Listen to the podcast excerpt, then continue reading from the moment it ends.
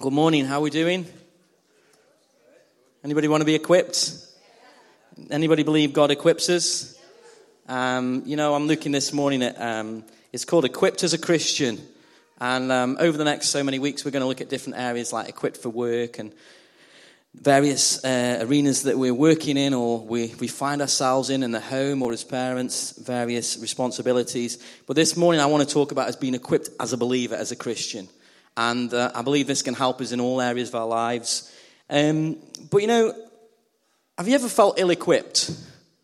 You ever started something new and you think, how the heck am I going to do this? Yeah? I remember taking on this church. You know, I knew in my heart, I felt God give me vision and to do it. And then all of a sudden, the reality kicked in. What the heck am I going to do?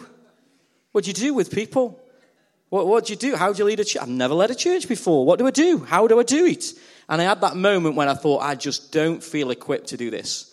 And then you begin to discover as you find and look for God and that God is gracious and God is kind and He, he actually does equip you to do what He calls you to do. Does that make sense? So if He's going to ask you to do something and call you to do it, then He's going to equip you to do it. And I find that quite liberating. But at first, I was like, how do I do this? And I was doing it in my own strength. But there are many things we start new and we think, ah, I'm not sure how to do this. But what does this mean to be equipped then? A quick little sentence that I've written down here. It says, Equip is to provide all the necessary facilities or resources in order to complete or achieve a task. So, do you believe that God would equip you to do the task that He's called you to do? You might not quite believe that has God called me? Or let's say you're not in that place of believing that God calls you. Maybe you just believe that you just exist in this world, but you do have a purpose. You might not realize what your purpose is, but I believe God gives us a purpose of why we exist in this world. And He actually, I believe, equips us to live that purpose out, which is quite reassuring, don't you find? Sometimes I think, how am I going to do this? Anybody, anybody remember back? Some of you might remember this right now because you're at this age, but whoever remembers going to school, the year you were starting, maybe you're going up to high school or you were, you know, maybe you're still in primary school and you always wanted to get the right equipment to take with you to school. Can you remember? A pencil case. And you, sorry, I'm showing my age now. You, I don't even know if this exists anymore. You went to partners now, is Partners a national organization? Does anybody have partners by them that are not from around here? Or is it just a local thing? Well, it's a shop that had all the stationery you ever wanted. And you'd go, and they used to have like a pick and mix of rubbers. But they didn't have prints on them. All they had on was, actually, sorry, they had one print and it would say partners printed on it. You had white, green, orange, yellow. You had the ones that went on the top of your pencil, you know, and you'd go in the shop. And you know what I used to do? Maybe this wasn't a good thing as I grew older, but I used to sniff them. All right? I used to smell them. Ooh, smell the rubbers. You know, nowadays you get fruity ones, don't you? You get all different types of rubbers. But what I would do is I would get my pencil case, I would put in my pencil, yeah, the yellow and black one, you know, with HB, you had to have an HB. Then you had to have a pen, a green one and a red one, and you got all the right pens in the box, and you had to have a protractor, right? They were great. They were great weapons in class to defend yourself. You know, and who remembers wooden rulers? When I was teaching, you had a wooden ruler and you had, the, you had a green and yellow along the wooden rulers to, to measure the centimeters. Then you had shatterproof rulers. I mean, fancy writing them on a ruler for kids. What are kids going to try and do? I'll prove this ruler is not shatterproof. And you'd bend it like this. You're like, oh, maybe it is shattered. And you'd bend it so, you, you're like, look, I put a bend in it. Yeah, but it hasn't shattered, has it? But you'd go and you'd get all the equipment you needed for school, and you'd get to school and you realize you actually got to do some work. The pencil case doesn't do it. I have a responsibility to use this equipment that I've been given. But you know, I believe God equips us. Do you believe? I'm asking this question Does God equip? Does God equip you? Because if you believe God equips you, it will help you on a daily basis to live out the life that God has called you to live. But if you don't believe God equips, then you'll very often do things in your own strength. You'll have natural ability, natural gift. But actually, spiritually, as a believer, I believe God equips us. Do you believe that? And hopefully, I'll read at some scriptures now which suggest in the Old and in the New that God equips. Genesis in the beginning, 4 verse 21 says this His brother's name was Jubal or Jubal, however you want to pronounce it. He was the father of all who play stringed instruments and pipes. Don't you just love a good pipe player? Are there any pipe players in here? Are there any flutes? Anybody played the flute? We've got a trumpet player in our house and a piano player. Please pray for us. Hmm. But you know, why am I sharing that? Because right in the beginning, God equips people. He puts it in the DNA, gives them talent to actually be musical. Evidence in there that God actually equips us to minister with musical instruments, with gifts that He puts. I believe God puts things in our DNA. You know, the scientific evidence that says today that actually positive and negative behavior, how children are treated, is passed, passed on through their DNA. God understands the DNA and He puts within our DNA the ability and the talent to actually get things done. It just naturally comes out of us and God equips us with that natural ability.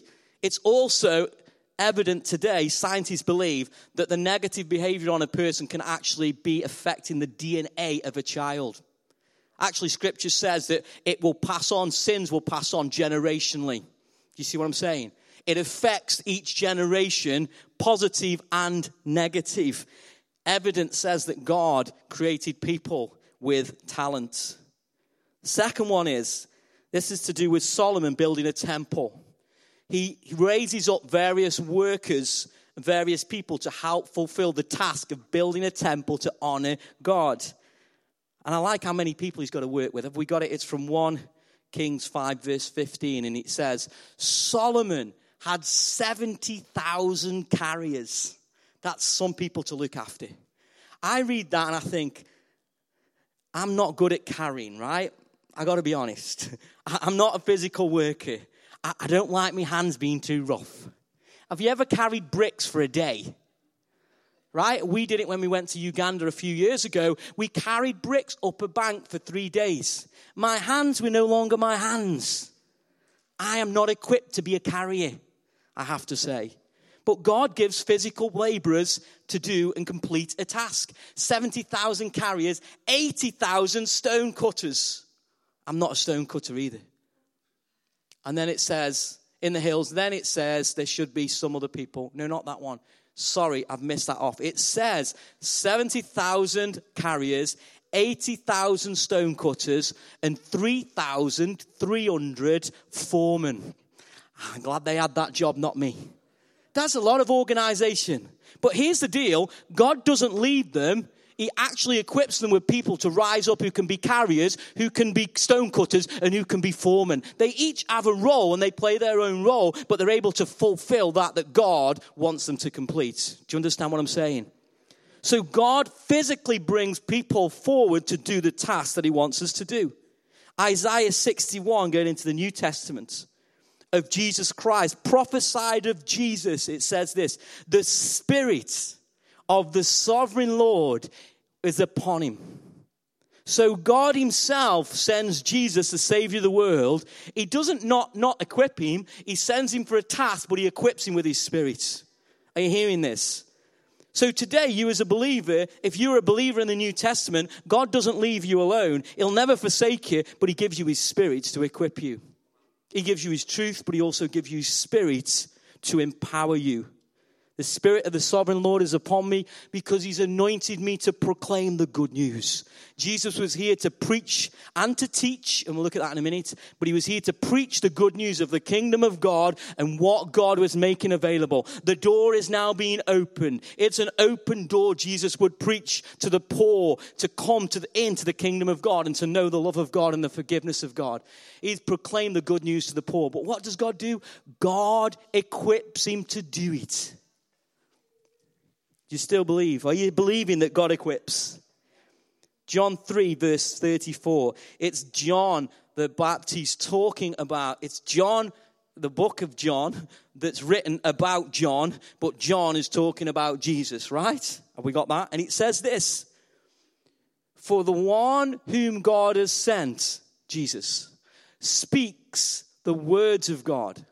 For God gives the Spirit without limit. I love that scripture. Is anybody like that? God does not limit resource from heaven for you. He didn't limit it for Jesus. It was given without limits. And if we become a believer, scripture tells us in the old and in the new that God is into, into equipping those who are willing to get on board with his plans and his purposes. If you want to be a believer, God will empower you. If you want to carry on living the life but not be a believer and not be a witness and not live for God, then maybe you won't feel or experience the power of God because you're not actually following Jesus as Jesus said follow him. It's just a thought. You still with me? So scripture scripture for me suggests that actually God gives tasks in the book of Acts, in the beginning, the disciples were told to wait. They were instructed by Jesus. But it said the Holy Spirit will come upon you so that you will be my witnesses. So God doesn't leave them alone, but He empowers them to witness in the world about the good news of Jesus. So, why? Another question. So, does God equip? I'm asking you that question. Do you believe God equips? If you're going to do a task for God this week, whatever it is, whether it's in your home, whether it's at work, whether it's helping somebody out of difficult situations, does God equip you to do that task? Yes. Do you believe that? Right. Say, God has equipped me. You believe it, right? You've said it. You believe God equips you to do what God is asking you to do. Second question why are we equipped then? Kind of answered it a little bit. I'm going to read a scripture from Timothy. 2 Timothy 2 20 to 21 says this In a large house, there are articles not only gold and silver, but also of wood and clay. Any clay in here? I'm like a clay head, me. I'm from Stoke on Trent. We're known as clay people. In a large house, there are not only gold and silver, but also wood and clay. Some are for noble purposes, and some for ignoble. If a man cleanses himself of the latter, which is the not honoring, the unclean way of living, if a man cleanses himself from the latter, he will be an instrument for noble purposes, made holy, useful to the master, and prepared to do any good work. So, what is the reason for God equipping us? First point is this we are equipped for service. You are equipped to serve God Himself, but serve one another. This week, everyone in this room will serve somebody. Whether you believe it or not, you all have a boss. You will all be instructed to do something. You all have a customer or somebody you will interact with this week. Somebody you will sit next to. You can choose to help them or not help them. You can choose to be a hindrance or a support. You hear what I'm saying? But this week you will interact with somebody somewhere and you have the opportunity to help them, to care for them, to love them, to support them, to encourage them. You are all here to serve one another. And if we are aware of that purpose and we live out of that purpose, God promises to equip us to serve, which is brilliant. Don't you find that amazing? God equips us to serve. The second point is this. So we're equipped for service. We're equipped, and I've mentioned it, to witness. This week, you will be a witness for Jesus Christ. You will, if you've heard the message this morning, you will choose what to do with this message. Do I believe this message or don't believe this message? Am I a follower of Christ? If I am, then my life now not only tells people about Jesus, but actually my life is telling people about Jesus. Do you hear what I'm saying?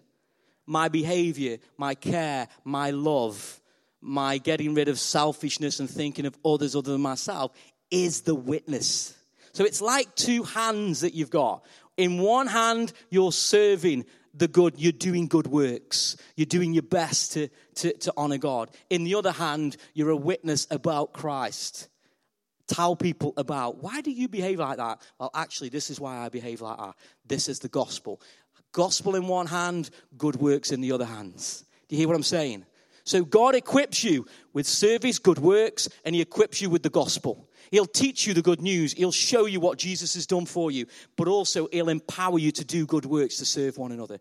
There are two hands that we both have good works, gospel. Good works, witness. You hear what I'm saying? Does that make sense? Is that clear to you? So this week you will serve and you will be a witness, whether you choose intentionally to be or not. So I want to look now at how does God then equip us how does he do it? Have you ever thought that? How does God equip me? How does he train me and equip me to actually feel like I'm full of equipment and ready to walk this walk and to do the good works and to witness? I want to look at the book of Ephesians.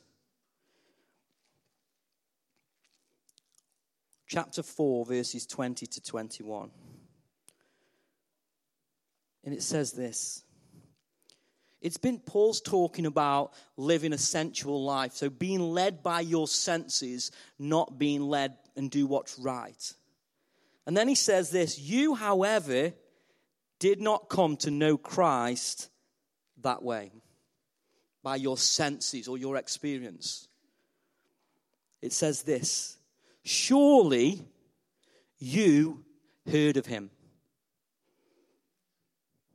did you hear that? I'll say it again. Surely you heard of him and were taught in him accordance with the truth that is in Jesus. So, how do we, as a Christian, become equipped? The first point is this we hear the voice of Jesus. You think, why are you telling me this, Paul?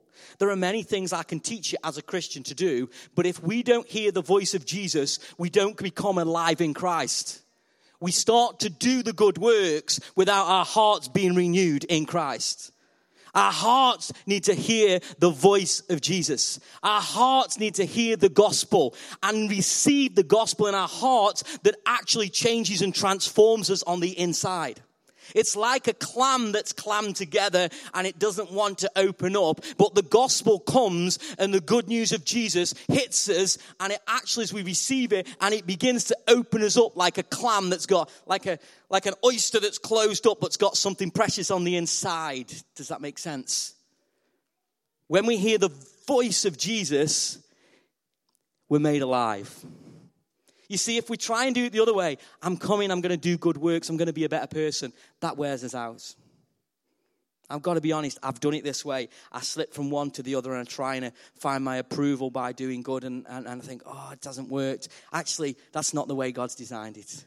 God's designed it the other way around. Come to Jesus first and let Him fulfill you. Let Jesus just live in your heart. May the gospel live in here because what Christ has done for you that's the good news. That's what will equip you when we receive Christ. When we humble ourselves and say, I am a sinner. I need forgiveness of sin. I, I, I, I, am, I am getting it wrong. I need your help, Jesus. I haven't got it all together. I'm still learning. I still need to know something. I've made a mess. I'm struggling. Jesus comes in and begins to empower us in our brokenness. Are you still with me? See, we're made alive in Him. We're not made alive by our good works or what we do. We're made alive in Jesus. Jesus makes us alive. The word of God comes to us. We hear the preached word and we receive the, the seed, the word of God, and the Holy Spirit breathes in us and empowers us and makes us alive in Christ. I'm alive in Christ because what Jesus did on the cross. Jesus died on the cross so I could enter into the gospel, into the kingdom of God. Now the cross has done its work. Now I'm living empowered by the Spirit of God because Christ has gone to heaven and released the Spirit to come to me. That is the promise that He promises. Otherwise, what we do, we do it the other way around. Oh, I've got to be a better person. Oh, if I just do this, I get it right, I'll be a better person. None of that's works. That's legalism. That's religion. The Spirit, we sang it this morning. What does it bring? Freedom. The, the Spirit liberates. It empowers. It brings fulfillment of what God promised. We do not earn it. We do not achieve it. We receive our inheritance because what Jesus Christ has done on the cross. Amen? And we must do it daily to remind ourselves not only the teachings of Christ, but the voice of Christ, the voice of the Father. Does anybody watch The Voice? Has anybody not watched The Voice or seen The Voice or understand what it's about? You might not watch it defiantly because you don't think it's very good, but does anybody not know in here? Don't be afraid to know what The Voice is on the tally. Okay, right. So you all understand The Voice. You go on this program, the person walks onto the stage, they're given a mic, and they stand there, and all the seats, all the, all the, all the judges sit on four seats. You got will.i.am. That's a cool name, isn't it? It's my middle name, William. He nicked it off me. He's younger than me. Right? You've got will.i.am. I don't even know you've got there this year. It used to be uh, Tom Jones. Mm-hmm. Right? It used to be Tom. Right? I'm not even going to try to sing a Tom Jones number. They tell me off for getting a mic and singing. I'll submit to them. I'm not in the family of Jubble, right? I, I'm not Genesis 4. It's not in my system. Here's the deal, right? They all sit with their backs turned. And the contestant comes on, and they're just hopeful that one of the chairs will turn, and they'll get the judge approval. And they stand there, and it's like, I'm going to do it actually, because I'm pretend, I'm acting. It's not really, yeah? It's not unusual to be loved by any. You hear it? You listen online, you can join in as well. It's not unusual to be. I don't know the words with anyone, right? And they're singing, right? I'll tell you what we'll do. All you turn your backs on me, right? Can you, can you just stand for me? Come on, just stand. I, I'm a bit of fun. I don't get this license very often. Stand up, church. Turn your backs on me. There we go.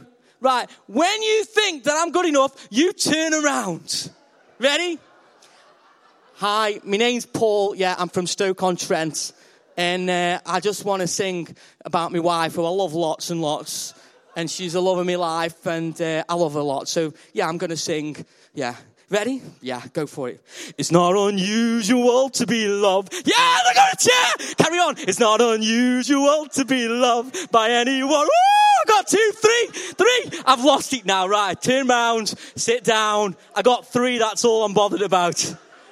I'm not being humiliated by the rest of you that didn't turn around and you don't love me. And I'm still happy because someone loves me. Not even my wife turned round.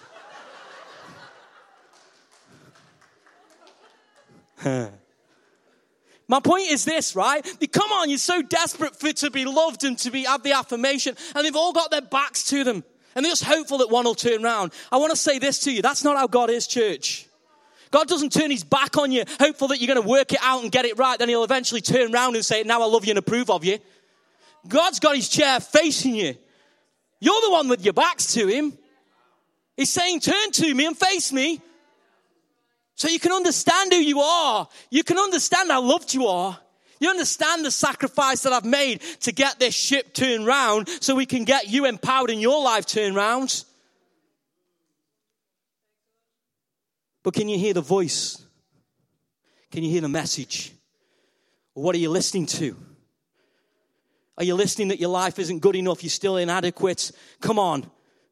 Are you listening? Are you listening to these sounds that are from the world saying if you just live up to this standard, then you'll be, you'll have it all together? God's saying that's not what I paid for.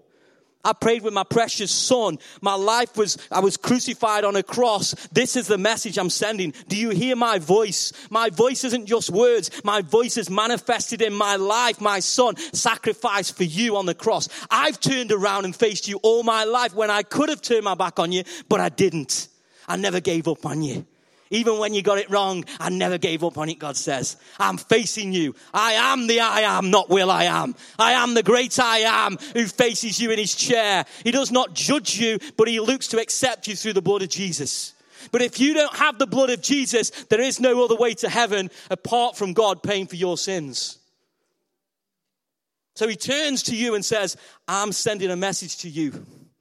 It's my love through my son you just need to believe in the message of my son, and he will make you right with me in heaven.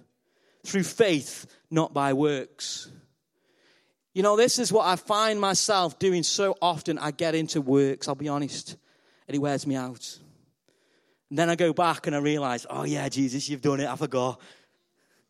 I'm being led by my senses. I'm being led by my own strength. I'm forgetting the gospel. Let's read a scripture. It's from Matthew 13. It's a, it's a parable. Jesus often spoke in parables.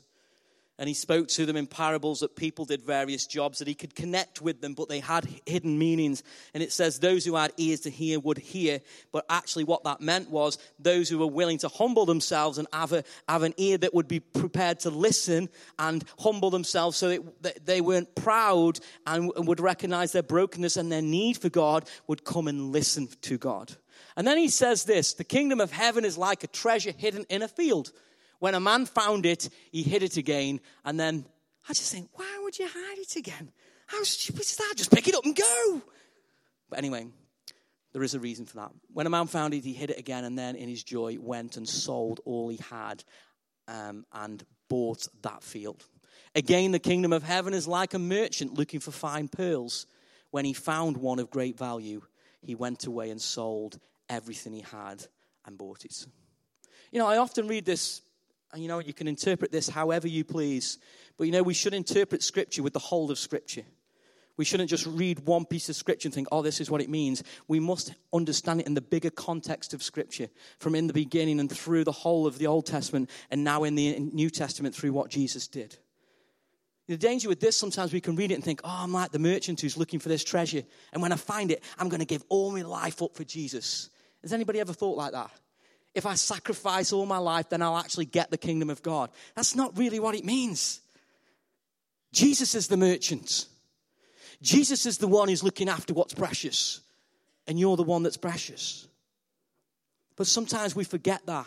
We forget the voice of Christ we forget the message of God that He was willing to come after you with all that He had, willing to give it all up. Everything He had was given up, even at the cross. There was nothing left of Him, it seemed. Yet He was willing to pay the price because you are precious.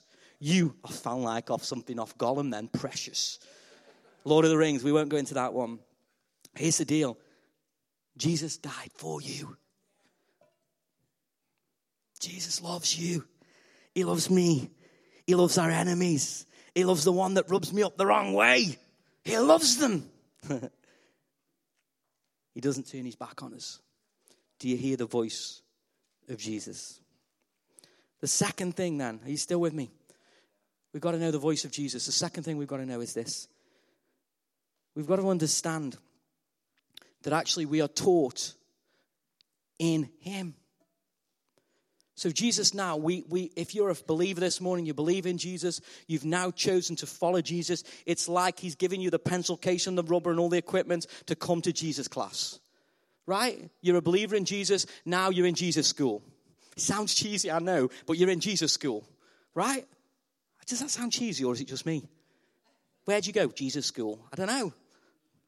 But you're in Jesus' class. You're now called to be taught by the teachings of Jesus and to follow by applying his teachings. This is what will train you and equip you to be a witness. This is what will train you to be a good servant of Christ when you learn the teachings of Jesus.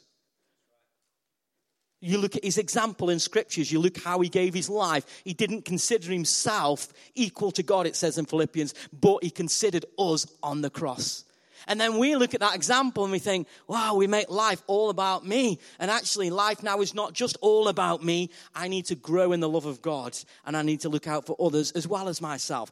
That's the example of Jesus that I'm to look at and I'm to follow and I'm to listen to the teachings of Jesus and dialogue with God through talking to Him, through prayer, through my struggles, through being real and honest that I struggle with these things and learning explanations from people that understand these things better in small groups or from here on a Sunday morning. You get along and you begin to understand why this is happening in my life. He trains us and equips us and empowers us to live the life that He's called us to live. So we first need to hear the voice, the heart, the message. Then we have to go on a journey of being taught. I want to read Ephesians 4, verses 22 to 32. Paul is explaining a little bit of how now to enter into the life that God has actually given us. Are you still with me? You know, God's not turned his back on you. I do apologize for my singing this morning. Please don't leave the church. I know you're a better singer than me, and maybe you haven't had opportunity to sing, but you know, just go home and sing in your bedroom in front of the mirror. Or just come and sing now. But here's the go. Ephesians 4 22 to 32 says this. It says, You were taught so he's, taught, he's just said about you surely heard of him. You've heard the message of Jesus, right? That's where it starts. Then you were taught in him accordance with the truth that is in Jesus. Then it says this You were taught then with regard to your former way of life to put off your old self, which has been corrupted by its deceitful desires, to be made new in the attitude of your minds and to put on the new self created to be like God in true righteousness and holiness. I love this, right? I don't know about you. Do you find that challenging? I do when I do it in my own strength. But when I realize what it says, it says this put on the new that has been created for you. Do you hear that? Who does the creating? God. It's a bit like you go to the shop, right? Buy some new clothes. You don't go to the shop and make your own clothes, then buy them. Unless you go to like build a bear and you build a bear, then you buy it. But we're not going to build a, build a jumper, are we? You go to the shop and it's already been made. Somebody's got the wool or the polyester or whatever. They've made it in the factory. They've put it together. They've made the item. All you do is you go and pick it up and you put it on because you like it. Does that make sense? And it's like that with God. We're not making our own righteousness or holiness. We just go to God and we put it on and then walk in it. Do you see the difference? Because if you're trying to put it on and make it and weave it and do it and make it and look at me, I'm a better person, I'm doing all right, it wears you out and the clothes just become ugly anyway. But if you go to God who's created something for you and put on the new that He's created, now I'm walking covered in what God has already done for me Do you see the difference? I find that liberating. It says that's what Paul says. It says to put on the new self created to be like God. The Bible actually says before the beginning of time, God saw you in Christ Jesus. So that means this I am now in Christ, I am now righteous, and I am now holy. And I'm putting on my robe of righteousness and when God looks at me, He's well pleased with me. But that doesn't mean it stops there. I'm now actually going to, because I love God, because what He's done for me, and in my brokenness and in my pain, He's given me this robe that doesn't look very much. When He was at the cross and nobody really loved Jesus, He was dying for me to cover me of my sin. And now I've put on righteousness. Now I'm going to walk in righteousness. I'm going to do what's right. And then let's read what it says. Paul says this Therefore, each of you must put off falsehood and speak truthfully to his neighbor. Now, I read this and I thought, wow, how many times do I walk in falsehood? How many times do I put the hood of false on me? Sorry, I'm putting a hoodie on in church. How many times do I put the hood on? How many times do I look at somebody and begin to judge them because of the way they treated me and I think I know better than them? What am I doing? I'm putting a false hood on.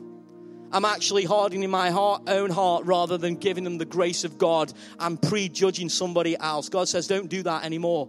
Don't put on this hood of falsehood that actually doesn't help you. It doesn't empower you. It doesn't build you. You think by putting somebody else down, it helps you, but it doesn't. It actually makes you smaller in Christ. Does that make sense? But God's saying, don't do that. It's not healthy for you. It's not healthy for the body. And then he says this We are all members of one body. In anger, do not sin. Do not let the sun go down while you are still angry. And do not give the devil a foothold. He who has been stealing must steal no longer. In other words, don't live the old way anymore. Live a new life. Must work doing something useful with his own hands that he may have something to share with those in need. So, work isn't just about us, work is about others in service. And then he says this do not let any unwholesome talk come out of your mouths, but only what is helpful for building others up according to their needs, that it may benefit those who listen. And do not grieve the Holy Spirit of God, with whom you were sealed for the day of redemption. Get rid of all bitterness, rage, anger, brawling, slander. I tell you what, this church doesn't seem that bad when you read this, does it? along with every form of malice. And then he says this this is the new. This is the new clothing that Christ has given us, that Christ gave to us when he did this for us. Now he's saying, This is what I want you to put on. Are you ready, church? This is what you to put on.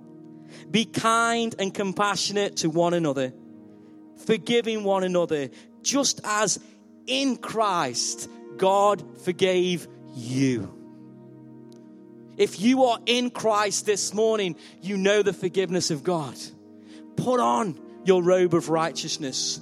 Put on kindness. Put on compassion. Put on forgiveness. Because what Christ first did for us. How does He equip us? We hear His voice through faith. We receive God we then go on a journey of being taught how to live this new life. But my last point this is is change your clothes. Sorry if this offends anyone. You know, I, I don't mean what clothes you're wearing this morning. It's not about that. You know, I remember when I met Sarah, and sometimes she'd wear some things, and I really didn't like them. And it took me about six months to build my courage up to say, I don't think that suits you. We're okay with this now, aren't we, babe? But I'm happy to tell her when something's not working in my life, it doesn't suit me.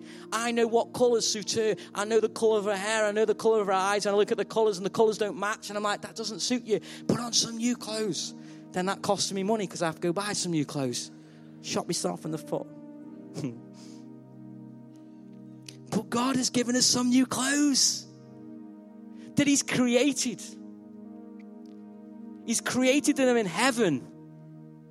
They're eternal clothes that are going to last forever. You know, in the book of Ephesians, Paul goes on to say this put on the helmet of salvation. But I, am going to, this is a bit of, I do apologize if this upsets any. This is my example of what I do in today's modern world. Ready? Don't put on your helmet of salvation. Put on your helmet of salvation, right? God has saved you. But put this on. Put a virtual, virtual reality headset on. Right? Why? because there is another world that you are a part of now. It's called heaven. And as you look at the scriptures and begin in your mind to renew your mind with what the scripture says, it's like you put on a virtual reality headset. It's kind of like this I'm living here, but when I put this on, I see something different. Are you seeing me? That's what faith does. You live in the reality of here. Yes, we're broken. Yes, it's hurting. Yes, that person upset me. But when I put Christ on, Whoa, where am I? There's no sin in heaven. There's just love for eternity in heaven. Wow, this love never stops, God, because I put on your, your headset. I've renewed my mind with what you are saying about me. Yes, this person rejected me. Yes, that person didn't turn around and acknowledge me, but God is always facing me. Do you hear what I'm saying? But it comes out of not works, it comes out of, first of all, finding fulfillment in Christ. In the book of Ephesians, Paul prays this, and I'm going to read it and finish with this. He says this Ephesians 3, verse 14. For this reason, I kneel before the Father. You know, they're going through difficult times, churches in those days. For this reason, I kneel before the Father, from whom his whole family in heaven and on earth derives its name. I pray that out of his glorious riches, he may strengthen you with power through his spirit in your inner being, so that Christ may dwell in your hearts through faith. Does anybody this morning never allow Jesus to dwell in your hearts through faith? Because I want to encourage that Jesus loves you. He offers forgiveness of sins and eternity with God through faith in Christ. And then he says this, and I pray that you, being rooted and established in love, may have power. Does anybody want power?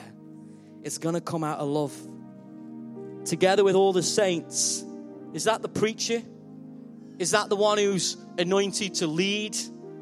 No, it says together with all the saints. That's you. You believe in Jesus, you're made holy, you're made righteous, you're a saint in Christ together with all the saints to grasp. What you're grasping for, church? To grasp how wide and how long and how high and how deep is the love of Christ and to know his love that surpasses knowledge. It's not a knowledge, it's not an information, it's a spiritual thing that God reveals to us through faith he says this that you may be filled to the measure of all the fullness of God. It doesn't come through works. It doesn't come through earning it or you doing your good works. It comes through faith in Jesus who fulfills us, fills us with his spirit as we spend time with him. Then out of the overflow of the fullness of the spirit, what happens is our minds begin to get renewed through faith and reading what the scriptures say. It doesn't come by reading the scriptures. It comes through faith in Jesus who fulfills us first. Then out of the overflow begins to help us walk in the new life. Are you hearing that? Anybody want to receive Jesus this morning as the Savior?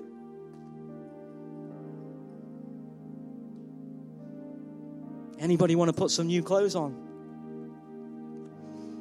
Anybody need to change some clothes this week? That's not giving you license to nudge the other partner and say, You need to buy me some clothes. You can do that if you want to, that's your choice, but actually, yeah, go buy him some new clothes. I just feel that's a challenge for us sometimes to remember we're not here to judge people.